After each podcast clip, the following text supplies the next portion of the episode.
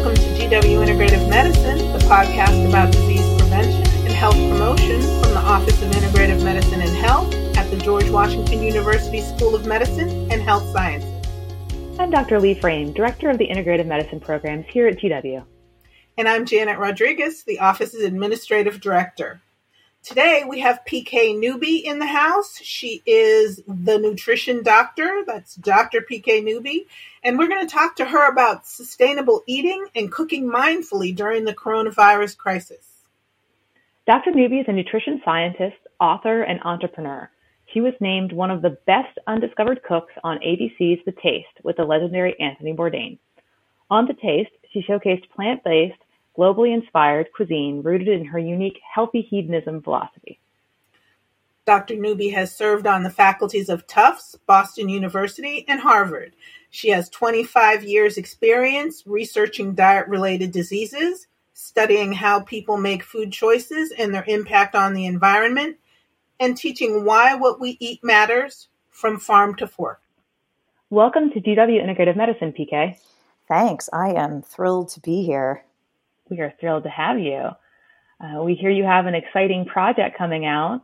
Um, so tell us a little about the story behind why you created this new ebook, uh, which is called How to Eat Plant Based Recipes to Save Your Life and Our Planet. Yeah, absolutely. I'd be uh, honored to do so.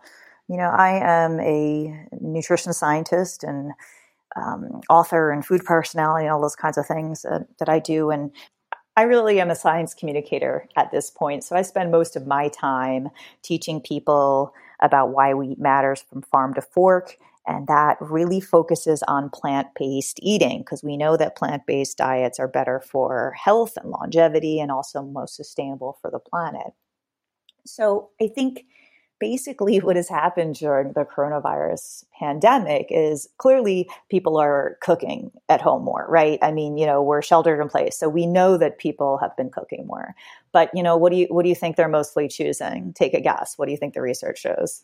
Probably comfort food. Something that makes them feel happy or what they think makes them feel happy. Yeah, exactly. And that's totally understandable. I get it, right? I love food and I love all my favorite indulgences. And there's there's recipes in my book about that, which we'll get to in a moment.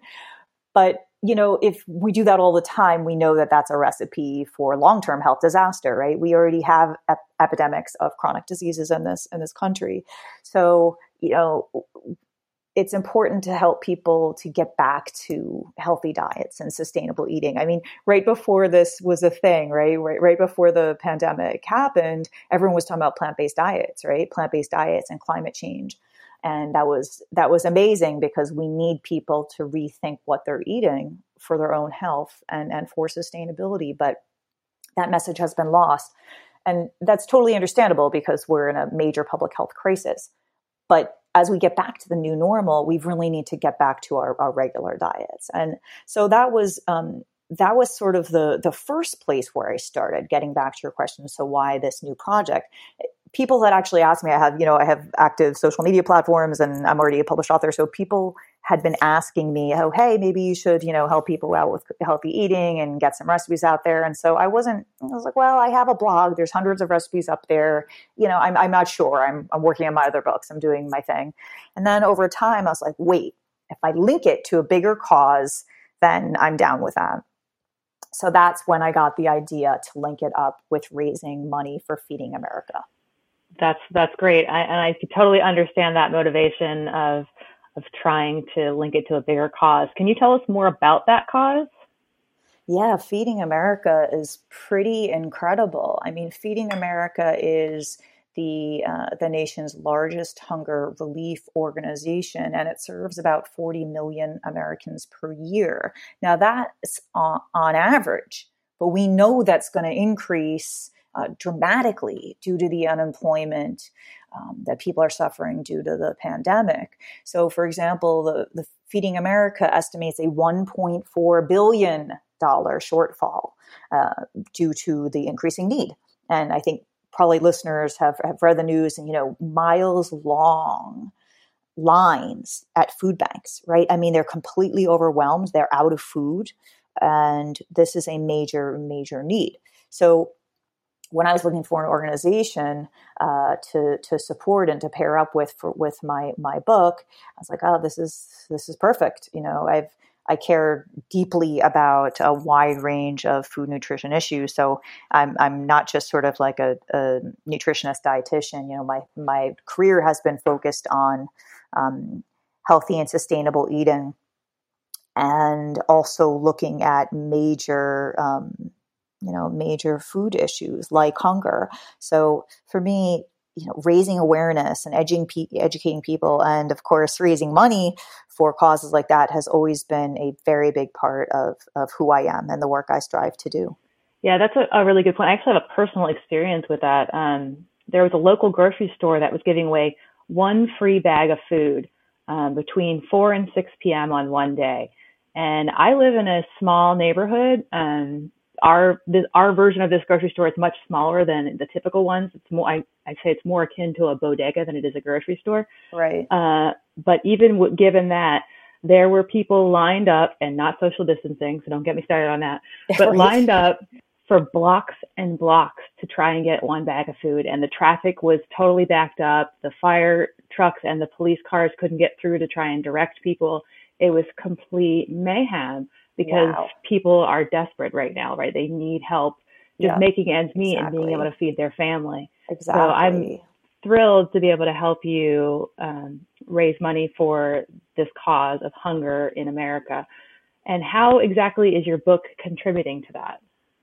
So the book is um, it's a it's a cookbook and uh, explains a little bit about my my philosophy on eating. So actually, I'd been meaning to write a cookbook in a while. People had asked me, but I have other kind of book projects, and you know, as you guys well know, because you've been kind enough to, to, to work with me on my my latest book, which is called Food and Nutrition: What Everyone Needs to Know. So that's kind of my big book on all things you need to know, farm to fork, um, health, disease, sustainability, all the stuff. But part of how I teach that is, you know, of course, cooking, right? So how do you put those things into practice? And it's through cooking. So I had all these recipes and um, decided to put them in into this book.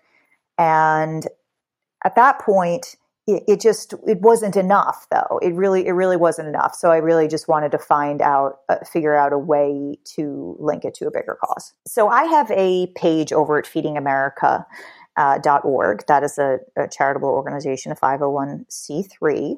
And what you can do is go over there to that link and download the book.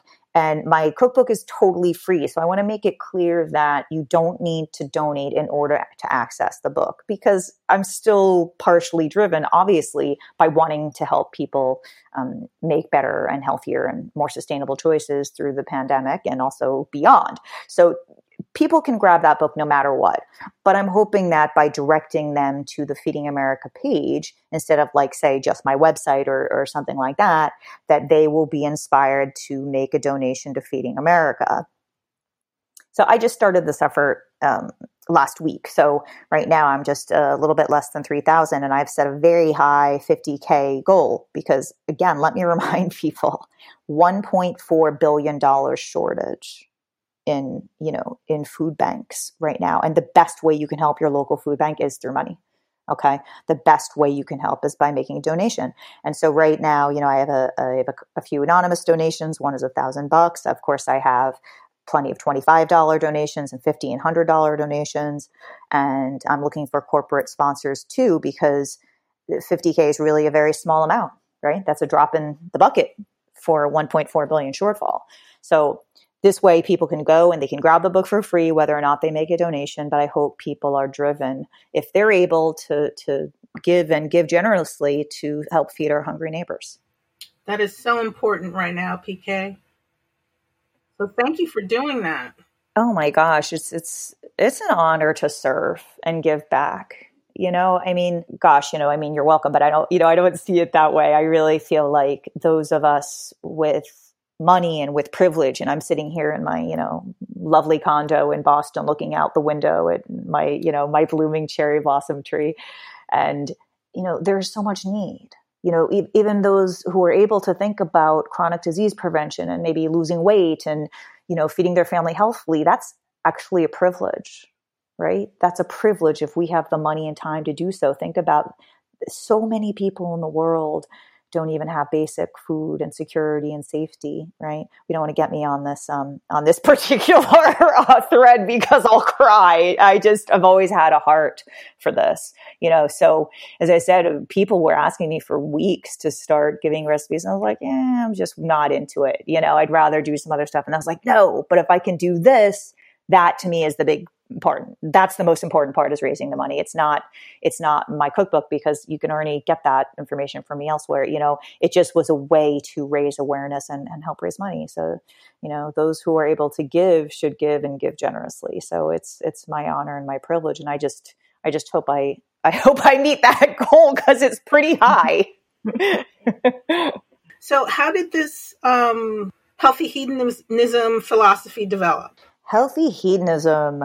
It is a philosophy that i've i've held and written about for years actually but this is the first time i kind of put it out there in a book. Um, in part because not everyone knows what hedonism means. So then some people are like, wait, what? What does that mean? Or they think it's just like about those, like, remember those old resorts, like the nudist resorts? They have this vision, I understand. Oh, God, like, yes. I don't know. So I don't know. This is what I've been told. So I hadn't really, I was unsure whether it was going to, you know, be good, going to work out. But basically, you know, I, that's why the first page in the book kind of defines it for people in a fun way. Everyone knows what health is, right? So let's break it down.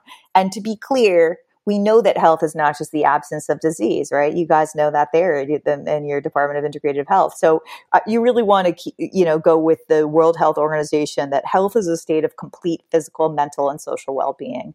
And uh, I think that's important for people to remember because especially when you're talking about food, right? Again, it's not just physical. It's not diet is more than medicine, right? People love to say food, let thy food be thy medicine.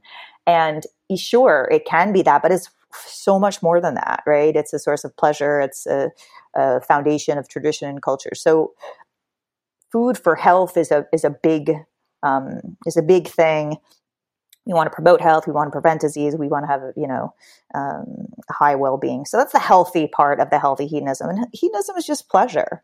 You know it's just pleasure. It's just we want to feel good and that's natural. Humans want to feel good right? I mean we evolved to, to feel good to avoid death you know? So it's just and plus food is delicious right?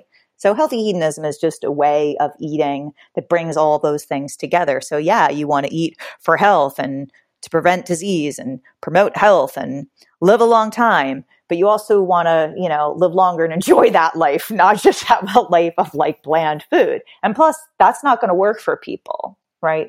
We know that from nutrition that you know the age old advice just eat more fruit and vegetables. We know these things don't work. It needs to taste good. It needs to fit in people's lifestyle. And i think too often um, nutrition experts can really um, work against themselves by being quite rigid about what people should eat. And you know, we know denial doesn't work, right? We know denial doesn't work from the behavioral sciences, and there's no reason. Indulge, enjoy yourself, just you know, in moderation.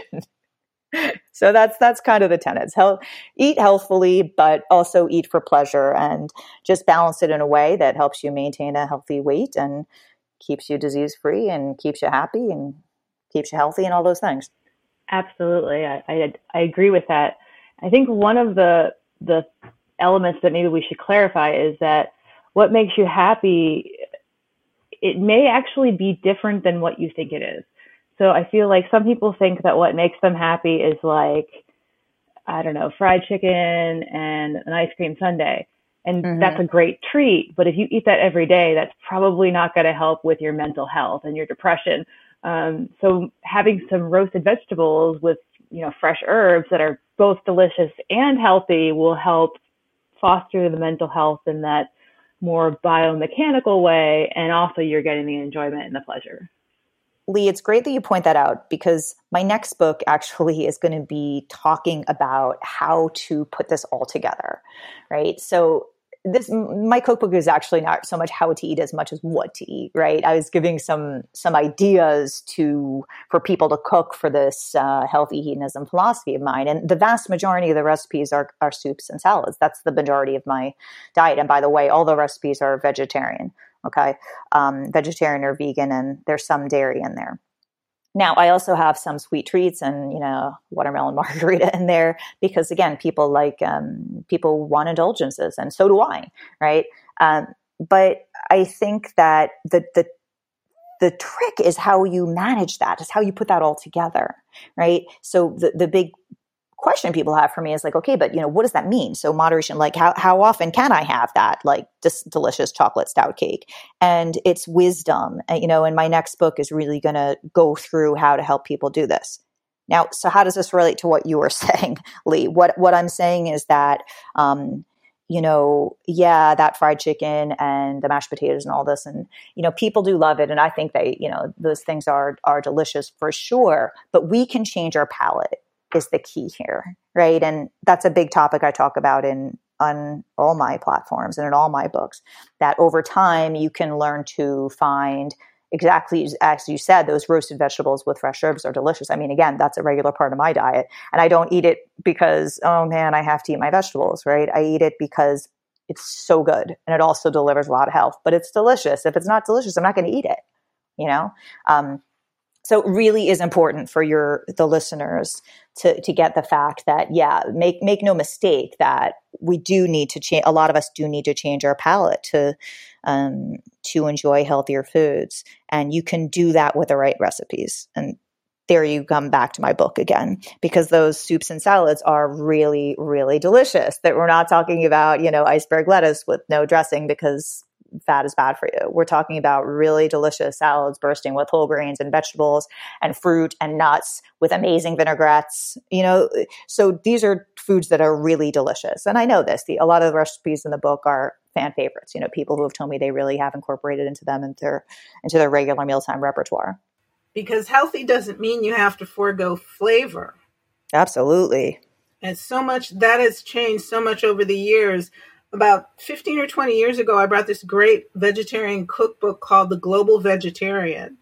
And it was, you know, vegetarian recipes from all over the world, which showed me, you know, 15 or 20 years ago, just because something's vegetarian or vegan does not mean it need it, it, it has to be boring. Oh my gosh, yeah, so so true. So another way of thinking about um, healthy hedonism, which I can't believe I didn't say this before. So healthy hedonism is plant-based, globally inspired food. You know, food that is healthy and good for you, but also that tastes delicious. And I think that as you were saying, Jeanette, you know, yeah, this food, if it's flavored well, if it's cooked well, if using big spices and herbs and, and all these things with a little cooking know-how, not necessarily being a, you know, a chef, but with a little cooking know-how and savvy, you can really um, make vegetarian and vegan food shine. And people do need a little bit of help with that, I've found. Um, so again, ergo the book, helping people to, to see that, yeah, you know, sure, do people like, you know, meat tacos at Cinco de Mayo today, but do people like meat tacos? Sure, but I have an amazing recipe for cauliflower tacos and people love it. You know, it's one, it's a fan favorite and kids surely will love that too. So you can swap in vegetarian and vegan fare and ditch the meat and it's better for you it's better for your family it's better for the planet. So is it safe to say going back to the the palate um, that you could somebody could get your book and use this as sort of a, a palate reset tool? Because we know everything on it is, is delicious. We know everything on it is healthy for you. So if you take all of these recipes and and kind of utilize them as a way to reset your palate that when you start to branch out that you might actually enjoy things that you previously wouldn't have enjoyed. Yes, I think it can help, but there's you know, as you know, there's many more steps than that because if someone is really used to a very high sugar diet, then they're gonna who knows how they'll react so my diet is incredibly low in added sugar just because i i cook so much and you know uh, surely not when I'm eating like, you know, indulgences, of course, then you're making things with sugar in it. But for the most part, my diet is incredibly low in added sugar and, and low in salt and all of these things that most people eat a lot of. And it takes time to reset your palate. So we know from research that, you know, that could be, and not just one or two times. And this is really important for kids too. It can take like 10 times, you know, as you guys know. So it's sort of like, um, I would like to believe that if people made my recipes the first time, they would like them just because, again, a lot of them are soups and salads. So they're not high in sugar, using that example anyway. right? But so I think, and I use very familiar recipes. I didn't use things that were more esoteric and might appeal like only to a vegan type audience, if that makes sense. So yeah, I mean, it's a long winded answer. I'd like to believe that people could pick this up, make any of those recipes, and yeah, it will help to show them that healthy plant based food, vegetarian food is is delicious. I don't even think it would take an adjustment. Um, but in general, people need to, you know, kind of wean themselves off of sugar. You know, I love the example of coffee, right? Beyond my cookbook, but just I love the example of coffee because I used to drink coffee with cream and sugar when I was um, a kid. I started drinking coffee when I was 15 because I worked in a restaurant. Um, and then I was a grad student for a long time. So I, have always drank coffee and I always drank it with cream and sugar or milk and sugar. And it's delicious. It still is delicious like that. It's an indulgence. Um, over time, I stopped using sugar then I stopped using cream, and now and now for I don't even know at least a decade longer now, maybe twenty years. I've been drinking black coffee, and it's a switch that most people can make. I've made it. You know, uh, my husband made it. People people can do it. Some people, if they have really sensitive taste buds, if they're really averse to bitter taste, we know those people exist. You know, the super tasters and people who are very um, sensitive to bitter ta- taste. Maybe they won't like it, and literally biologically, they can't kind of make that shift. But the vast majority of people are going to have are going to be fine. But that takes exposure, right? It's not like I went from cream and, and sugar to black coffee, and one day I was like, oh, this is delicious. But over time, it's you know, it's I don't even think about it anymore, and I love it. So I'm no different from other people in this way. I used to eat meat. You know, I, I again, I worked in a restaurant, and when I was 15, uh, my you know my midnight dinner after my bus busing shift was a burger and fries. You know, or or fish and chips or whatever. So I, I I ate like this, just like any other person in the U.S. We all have our favorites, but you can you really can adapt your palate to healthier choices. And you know, I don't miss those foods at all, and I am healthier and uh, making choices that are better for the planet, and uh, and it feels good. That's a, a, really great point. I think sugar is a particularly good example of how this is not going to be an instantaneous thing. You definitely need to wean yourself off of it. Um, and that changing of the palate is a great way to think about it. Um, but another example, and this is, I talk about this all the time because this is my guilty pleasure, is, is dark chocolate. So dark chocolate is generally considered pretty healthy for you, particularly if you're just having a small amount of it. But right. I think as kids, we all thought dark chocolate was disgusting right? You put the first time you had dark chocolate in your mouth, you were like, "What is this?" Because you were right. so used to like sweet milk yep. chocolate. Yep, yep, yep. But yeah, your totally. palate over time kind of naturally gets away from that and towards the dark chocolate. And I think that's a great example of how just naturally, without even trying, your palate is developing. So think about now, if you just take little baby steps intentionally, you can get there. Oh yeah, absolutely if there's a will, there's a way. And and like with all things with behavior change, yeah, if people want to, the first step is if people want to change because um, that's always been the barrier in, in health behavior. But that's exactly why we need amazing recipes and kind of amazing role models um, for people to show them how to do it you know and so again that's why i have my you know my philosophies cooking and eating the pk way and healthy hedonism is to show people that these are these things are possible and to model kind of how you do it. Uh, and it's something that I've become more forthright about it because whenever I talk to people, like, but what do you eat? Like, what do you eat? And it's like, what? No, this is science. You need to make it work for you. But people really want to know, like, what I do. And so, I've, you know, I've, I've brought in more stories and and more examples of, of how we eat it because people really do need um, examples. Because you know, going back to the cookbook, like I have, you know, some of my favorite desserts in there. You know, I have rhubarb upside down cake. I have watermelon margarita. I have a, this chocolate stout cake. And these are things, by the way, that in the book, I don't get into. Those are things I make like once a year, maybe. And I'm not kidding, you know, whereas the other foods, soups and salads are like everyday diet, you know, and that's an example by saying, you know, so people need to understand that. It's not like, wow, look at this, you know, amazing cake. Look, she eats all these things. No, I barely eat that because if I did, I wouldn't look the way I did and I wouldn't have that enjoy the health that I enjoy, right? So people really need to understand and figure it out for themselves what moderation means. And I struggle with it all the time.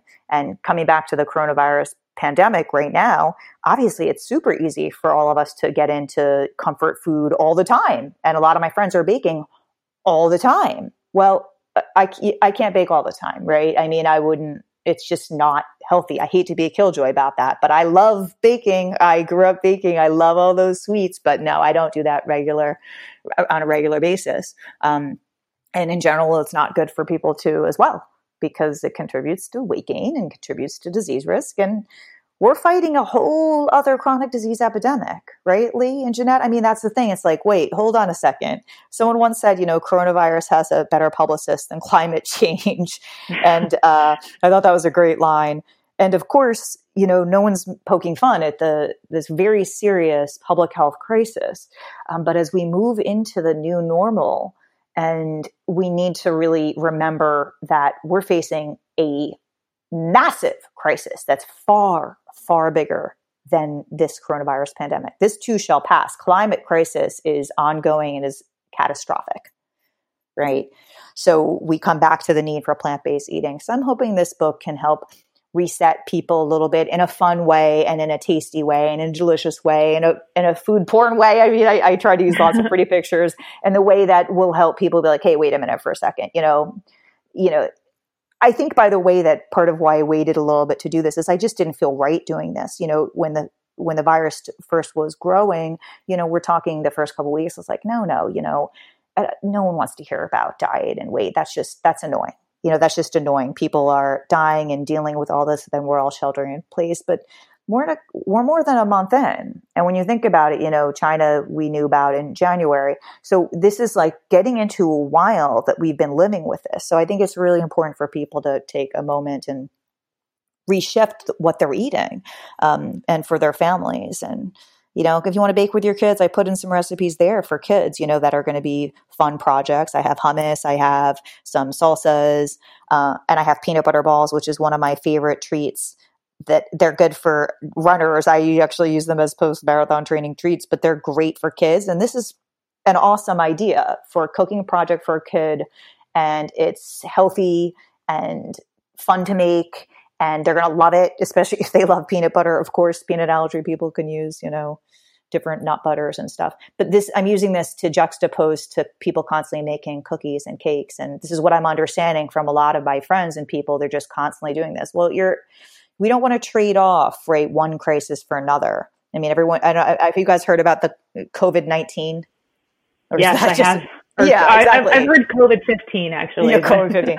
yeah, well, yeah, exactly. And you know, listeners, if you're you're not as old as us, as us, that used to be a thing that people would talk about going to college. I don't know if they still do, but you know, you'd go to college and suddenly be on your own and gain fifteen pounds. And I think if people continue eating the way I'm seeing they're eating, they're going to come out way more than that. Um, and that sucks. I mean, it's so hard to lose weight right? And we know that there's an increased health risk with weight gain. So it's just, you know, I think for a couple weeks it's like, okay, great. You know, you go a little crazy. We're like cooped up and you do all these things with your kids. And then at some point you need to be like, okay, wait a minute. let's just like at least let's have you know, let's have salad again. let's have salad again. Enough with the pizza, enough with the burgers. You know, um, let's remember, let's remember um, plant-based eating. It's better for, you know, it's better for humans. It's better for the environment. So speaking of which, we do have to wrap up, but I wanted you to let us know what is one of your favorite dinner recipes that's in this book, something that people might want to make tonight for dinner. Oh my goodness.